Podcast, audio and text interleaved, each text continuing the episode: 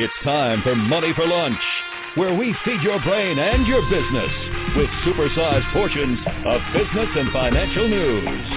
Now your host, Bert Martinez. Welcome back, everybody. Good to have you here.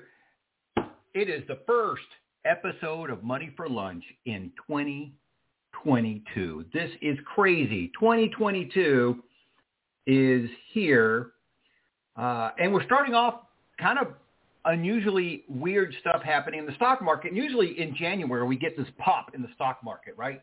Uh, earning reports are, are, are going to be coming out soon, and uh, you start hearing about all the great, uh, what do you call it, uh, all the retail numbers, all the online purchasing numbers, all that stuff is coming, uh, is usually coming out.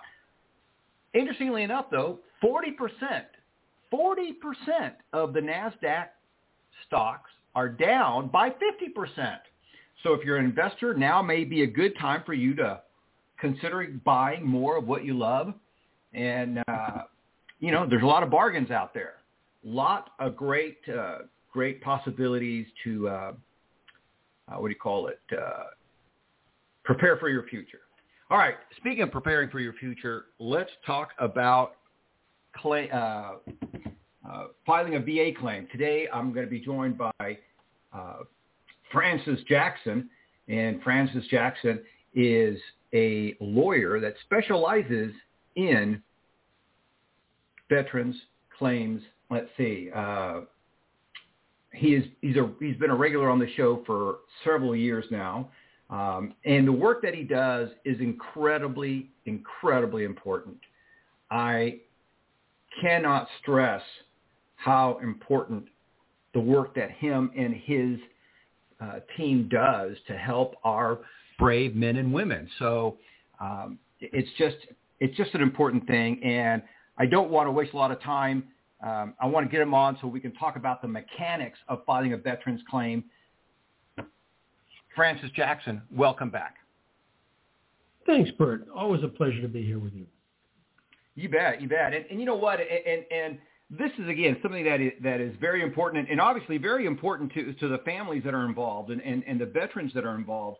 And uh, so so let's let's dive into this. Uh, what is the first step um, as far as starting a VA claim?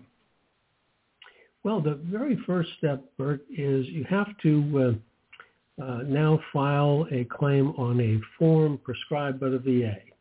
And that, uh, that never used to be the case. Used to be you could uh, send in any, any sort of uh, thing and just tell the VA that you wanted to start a claim and they were obligated to work with you on it. But now you have to use the specific forms that the VA has and that you can find them on their website at www.va.gov. And the uh, the tricky part these days is trying to figure out which form to fill out. So if you have an initial claim, you've never made a claim before, or you've made a claim before and it's been granted, and say you've got a 10% rating, and you think it's gotten worse and you want to file a claim for an increase, or you want to file a claim for uh, a some form of malpractice at the VA hospital in your treatment, all of those get filed on a form called the 526EZ. But if you want to file a claim for PTSD, you have to file the 526EZ plus the 210781. and if you um, have filed before and gotten turned down, this time you have to file on a supplemental claim, and that's on the 20-0995 form. But if you're applying for a pension, then it's the 21P 527EZ form.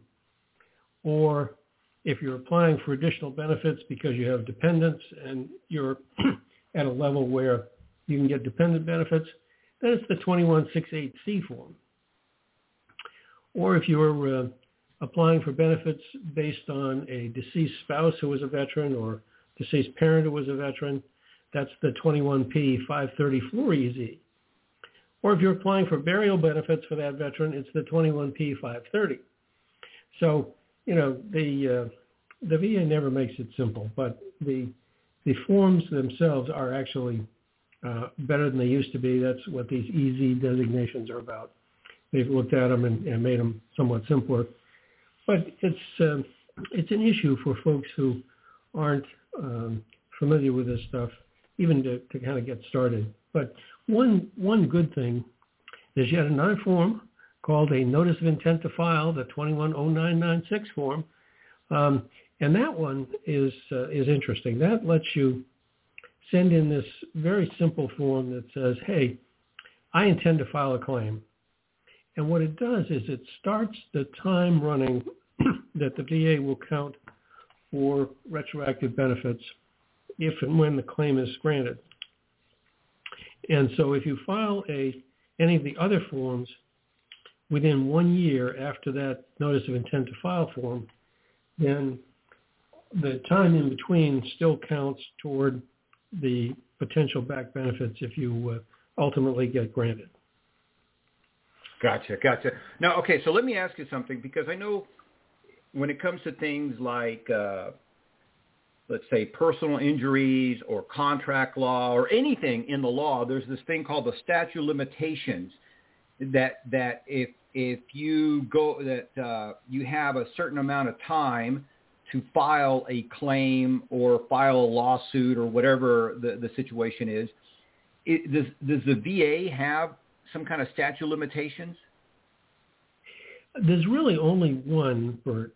Um, for a for a living, breathing veteran, there's essentially no statute of limitations. You can file whenever.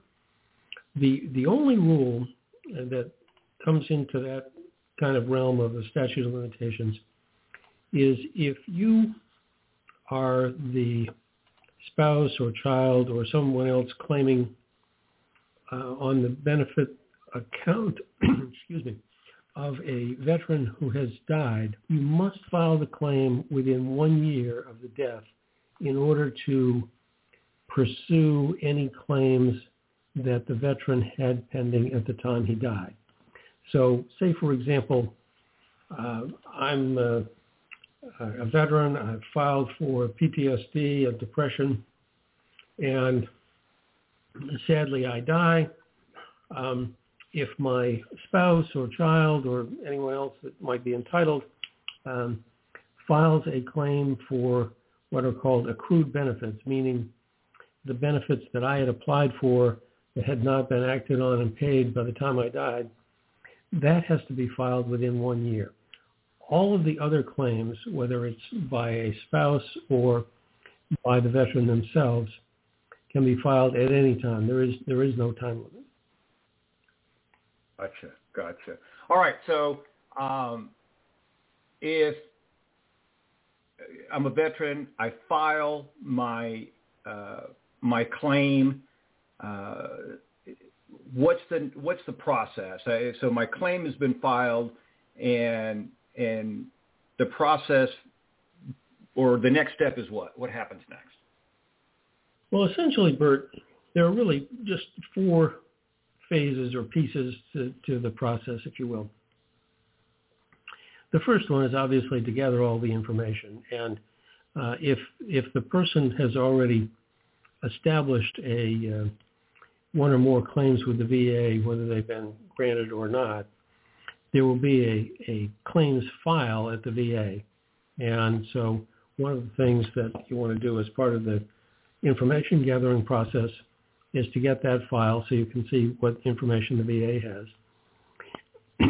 it's typically also very helpful to uh, get the person's personnel file from when they were in the service uh, that often has uh, important information showing how a claim might be related to their service. So that's kind of the first piece, gathering all the information. The second piece is to assess all the possible claims. Even if you've filed a claim or more than one, it's important to look at all the possibilities and make sure that every potential claim has been filed. And one of the things that uh, is is an ongoing problem is that veterans are not very well informed about what kinds of claims they can file and uh, how to how to file them. So even veterans who have who have filed claims we often find when they first come to us and talk to them that there are other claims that could have and should have been filed that haven't been, or claims that were previously filed and were denied that um, we think have merit and should be reopened. So that second step is kind of assessing all the possible claims and trying to make sure that everything that um, is potentially eligible for service connection has been filed. And then and the third step, of course, is to present all those claims to the VA. And when I say to present the claims, I don't just mean to file the form, which starts the process, but to provide the VA with the information that shows um, how the uh, the problem occurred. You know, whether there was a uh, person hurt their back in the service. Um, so any any uh, you know any claim you can you can and, and need to explain to the VA how um, this uh, came about and how it has a relationship to service. And then finally, the last part is supporting the claim. And that kind of melds in with what we were just talking about, about uh, showing the information about the claim. But critically, in almost all claims, there is a requirement for showing what the VA calls a nexus. And by that they mean a connection medically to some illness or event that occurred in service.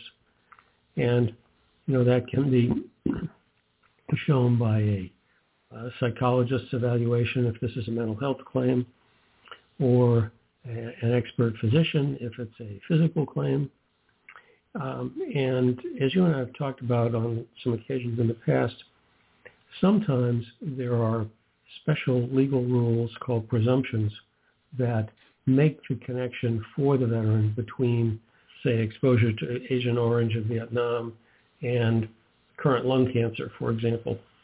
But um, in most cases, there is no presumption, and you have to pro- you have to introduce medical evidence showing the relationship between the uh, person's service and the current medical problem. So those are the pieces of, of the process, if you will. You know, in the past, uh, you and I have talked about ratings. And so once a claim, and you walk me through this step here, because uh, once the claim is accepted, uh, then is that when the rating, ratings kick in? And, or maybe you can explain when the ratings kick in and exactly what is a rating? Sure. Well, you you uh, you had your finger on it. A rating occurs when the claim is granted. So, say for example, um, you um, make a claim that you hurt your back in the service. Now, the VA has what they call a schedule of ratings, and the schedule says, okay, for a back claim, if you have these findings we're going to rate your claim at 10%. If you have these findings, we're going to rate your claim at 20%. If you have these really bad findings, we're going to rate your claim at 40%. So it's, it's, um, the rating is the assessment of the severity of the claim. And the VA has these rating schedules that obviously are necessarily somewhat arbitrary, but they provide a stepwise rating, depending on levels of severity, for uh, any claim that you can make. And so um, one of the things that you um, need to do in every case is to make sure that you've submitted the medical evidence that shows the severity of the claim so that you can get the person the highest possible rating. And ratings can change over time. Um, typically, they go up. Once in a while, they people improve and they go down, but um, that's less common. But in terms of going up, the way it works, say that you hurt your knee in the service, and you know uh, a few years later you're having trouble with it, and you go to the VA, and they rate it, and they say, okay, yeah, we we agree. This is connected to your service, and um, you know, you're, you're not you're not doing too badly, so we're going to rate this at 10%. But a few years later, your knee really gets bad. You have to have a complete knee replacement. And you go back to the VA and say, I'm filing this claim for increase because my knee got worse. And they look at it and they say, yep, you had to have a knee replacement. Okay, we can rate that at 30% now instead of 10%. So that's what ratings are all about. They they uh, they range from zero. You can you can have a claim that's service connected, but essentially has no current symptoms, and those get a zero rating. But they do offer some protection in case it gets worse in the future. But the, the ratings can range anywhere from zero to 100 percent. Um, and most kinds of claims, particularly the physical ones, um, have limits below 100%. Uh, there, there are very few physical conditions. Um, you know, there's heart conditions and stuff, but there are very few physical conditions that the VA rates any any particular individual claim as high as 100%. But the uh, mental health claims, um, those can go up to 100% just without any other claim. But typically, what you're what you're talking about is there'll be a rating for a particular condition that can increase, as we talked about. But um, more often, what happens is there's more than one claim. So, for example, if you have a bad back and the the um, damaged discs in your back press on the spinal cord, you may have what's called radiculopathy, where the pain runs down the sciatic nerve into the leg. And you can have that on the right leg, the left leg, or both. So you might have a back claim that's rated at 20%, and then radiculopathy in your left leg that's rated at 10%, and radiculopathy that's worse in your right leg that's rated at 20%. And so you have these ratings, and then what the VA does is they have a a uh, kind of a special math, if you will, and they don't add up the ratings. They have a combined table that they use to assess how the ratings go together to get your overall combined rating. And it's it's uh, there's actually a, a, an underlying theory to it. I mean, it it seems a little strange that you wouldn't just add up the the uh, the ratings, but the way the the schedule is built, the theory behind it is that, say for example, you have a bad back and it's rated at 40%. What the what the ratings are intended to do is to compensate you for the loss of earning capacity that's generated by the particular condition. So the VA's assumption is that if your back problem is rated at 40%, then you are losing 40% of your earning capacity, and they're going to compensate you at the level of 40%. So if you have another claim that's rated at, say, 20% and you have another couple of claims that are rated at 10%, they don't just add those up. They, they take the theory that, okay, you had a 40% rating for your back. That leaves 60%. Okay, so now you've got a 20% rating for radiculopathy in the right leg. So that's really taking 20% of the remaining 60%. So instead of 20%, it becomes essentially 12% because it's it's the uh, the 20% of the remaining 60%. And so with each additional claim or each additional rating, you know, each one goes in that um, com- in that combined rating, and they round to the nearest 10%, so either up or down, depending on how it comes out. Um, and so uh, it becomes very difficult for people to get to 100% on these scheduled ratings. Because if, if you think about it, it's sort of like the frog that jumps halfway upon, across the pond with each hop. Right. You know, the trick is that the, the frog never gets to the other side. You know, he, he's always half half the, the distance of the last hop uh, away from the other side. And that's kind of how the combined rating table ends up working for veterans. You can get a large number of, of ratings without ever getting all the way to 100%, although uh, that's, that's not to say people never do, but it's, it's, uh, it's hard to get there on the, on the rating schedule. But that's, that's how that all works. You get, you get a rating for each claim. It can be increased and sometimes decreased if you improve. And the ratings are combined using the, combined rating table based on this theory that each additional uh, percentage rating is a percentage not of the whole 100%, but of the remainder from whatever you were at at the last rating.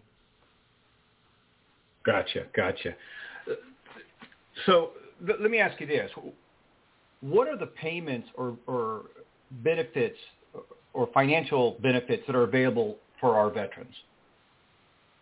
Well, as we were just talking about, um, they're primarily based on, on uh, particularly in the, in the disability compensation section. The pension is different. We, we can talk about that separately. But in the in the disability compensation area, um, if you have a a compensable rating, um, 10% or higher, then you get a monthly payment. Currently, uh, for uh, 10%, it's $152.64 a month. For 20%, it goes up to $301. And the uh, the ratings above uh, above 20%, 30 and up, um, there's an additional benefit in that there's a, there's a potentially um, small amount added for a spouse. But if you're if you're just a single veteran and no dependents, at 30%, it goes up to $467.39. At 40%, it goes up to $673.28. At 50%, it goes up to $958.44. At 60%, it goes up to $1,214.03. At 70%, it goes up to $1,529.95. At 80%, it goes to $1,778.43. At 90%, you get almost to 2000 It goes to $1,998.52. But the big jump is between 90 and 100. Um, as, as I just said, 90% they pay you just under 2000 But if you jump that last 10% to 100%, the payment goes up to $3,332. And so that works out to about 39000 a year. Uh, it's actually almost 40000 a year. And the, the thing that uh, makes it particularly significant is there are no taxes taken out of these benefits or, or payable on these benefits. So no income tax, no Social Security tax, no tax period. So what that means is if you're a veteran rated at 100% and you're getting about $40,000 a year, it is effectively the equivalent of having a salaried job or a, a, any job that pays um, about 60000 a year because you don't pay that, that uh, chunk for taxes. So it's um, it's a really big deal for people to get from whatever their percentage is, up to 90%, uh, up, sorry, up to 100%. And so that's the, that's the ultimate goal in, uh, in most of these cases is to see if uh, we can get someone all the way to 100%. But um, it's, you know, it's, it's not always possible, obviously, but that's, that's typically the, uh, the goal. And one of the interesting things that the VA does is they recognize that because of the way these rating schedules work, it's hard to get to 100%, but that you can have disabilities that are service-connected that make it impossible for you to work even though it doesn't get you to 100% on the rating schedule. How so is that? They, oh, it's pretty easy. Um, just take, take the example that I, I gave you a little while ago. Guy has a, a terrible bad back, but it's very hard to get rated above uh, 40% for the back. In fact, it's hard to get above 20%. And then he's got um, bad radiculopathy in one leg, 20%, and serious radiculopathy on it, 10%. So he can't be on his feet, can't do any lifting and carrying, can't bend, uh, is in pain all the time. You know, very hard for someone to work in that setting. But the rating that you're going to get from that 2020-10 is only 40%. And so you're not at 100. Um, but what the VA recognizes is that even though people aren't at 100% of the schedule, in the real world, they may be unable to work. And when that happens, there's a, a separate section of the regulations that kicks in, 4.16, that says that if you're actually too disabled to work from your service-connected disabilities, um, then the VA will look at whether you are too disabled to work, and if so, they can give you a special benefit called total disability based on individual unemployability. And what that means is the VA has decided that all of your service-connected disabilities collectively make it impossible for you to work. And in that case, there are two uh, paths to get there. One, if you have a single disability rated at 60%, they can consider you for TDIU. And typically that would mean either a serious mental health condition or a heart condition. There, there are not a lot of conditions that will get you to 60%, you know, for, for one condition. But that's, that's one way to get there. The other possibility is your combined overall rating comes to 70% and one or more of the individual conditions is rated at at least 40%. So that's kind of the VA's back door, if you will, to letting you get full benefits because you're not able to work, even if you don't get all the way to 100% on the schedule, kind of like the frog never getting quite across the pond. Um, so it's um, it it becomes um, a a valuable benefit that uh, we look at for clients all the time. But one one thing that I, I need to stress when talking about that, when you're looking at uh, the combined effects preventing someone from working, you can't consider, or the VA is not allowed to consider, any non-service connected condition. So say you have a totally disabling heart condition that is not service connected. The VA can't consider that in deciding whether you're uh, entitled to total disability based on unemployability. So it, it's uh, it's always about the service-connected disabilities and how those go together. But it's uh, it can be very complicated to put all the pieces together and get someone to TDIU. Yeah, yeah.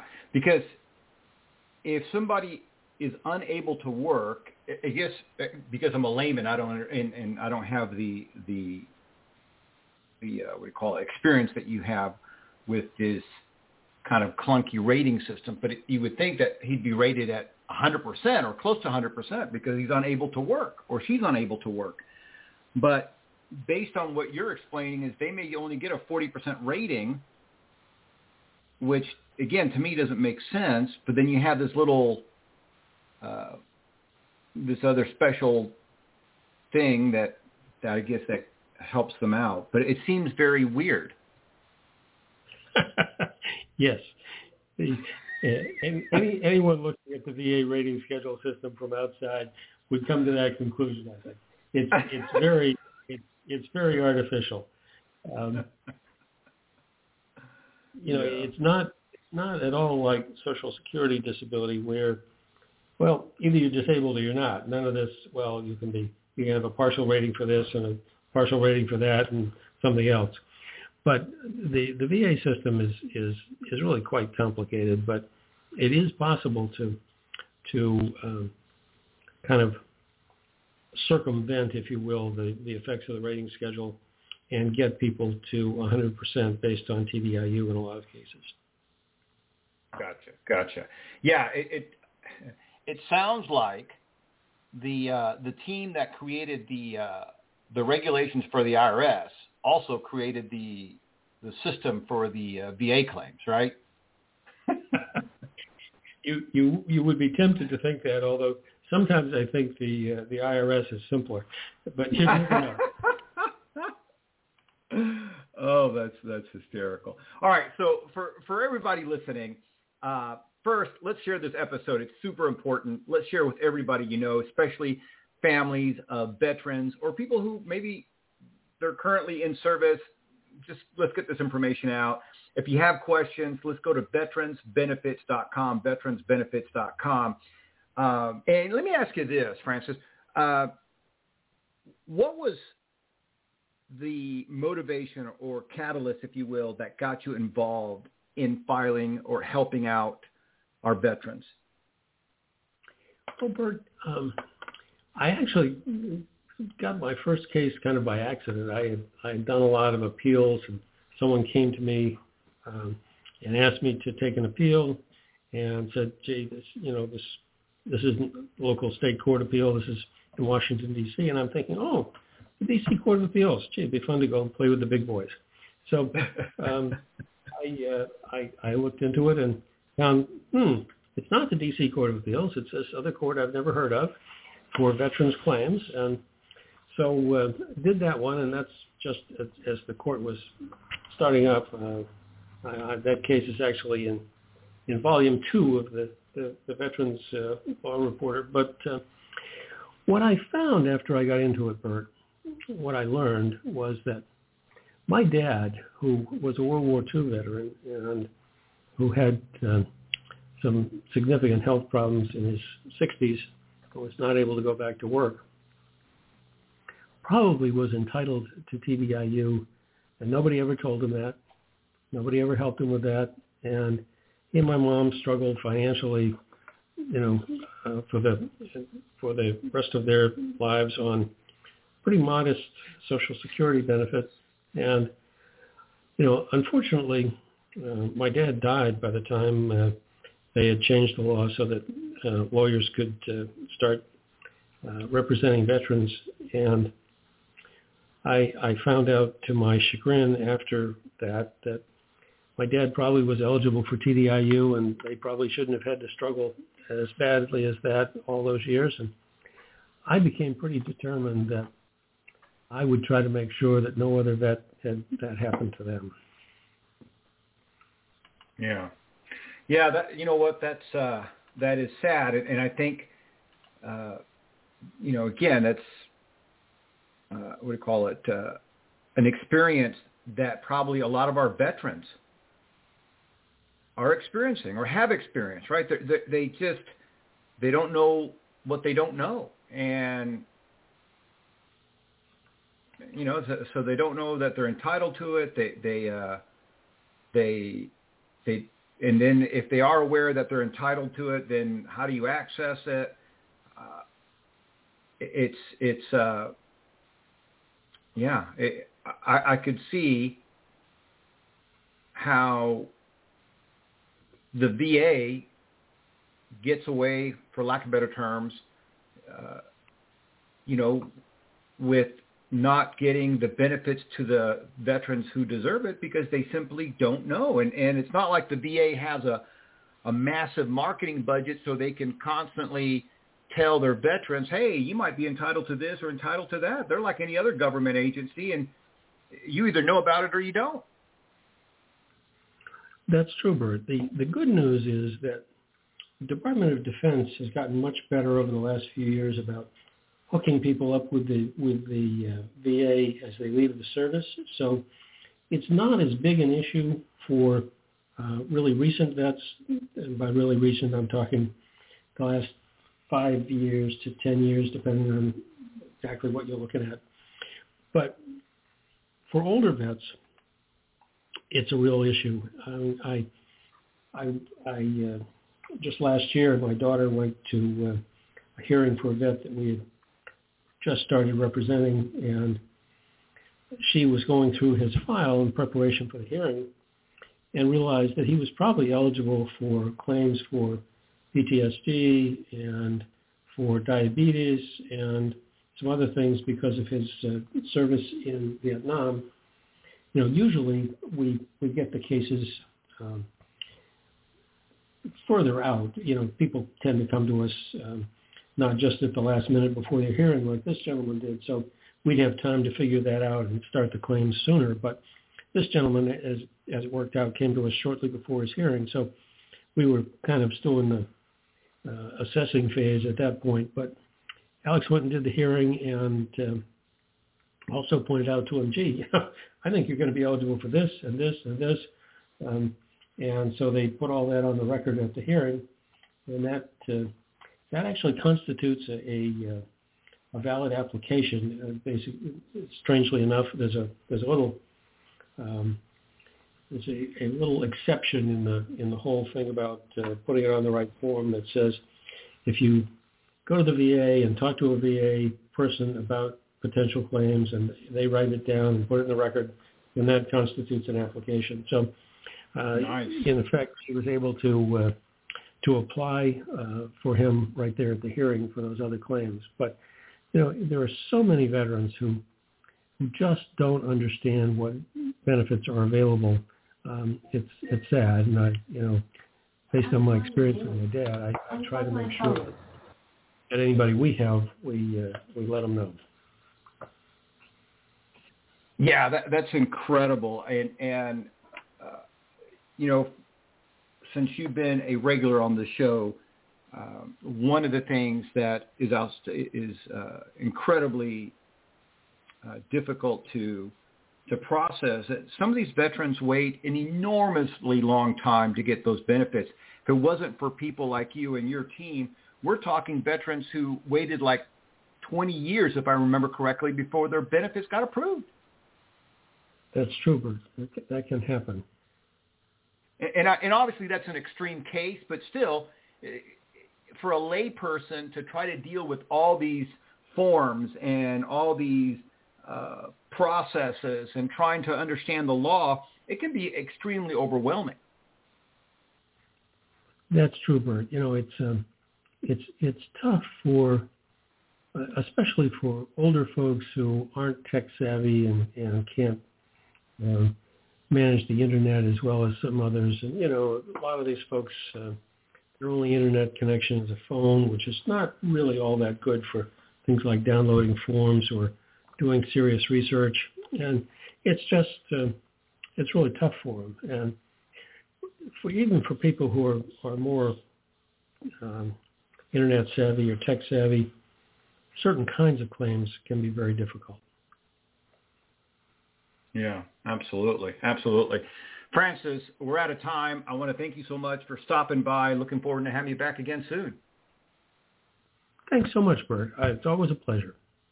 You bet. You bet. Good stuff there from attorney Francis Jackson on helping you file your veterans claim, your VA claim. Check out veteransbenefits.com.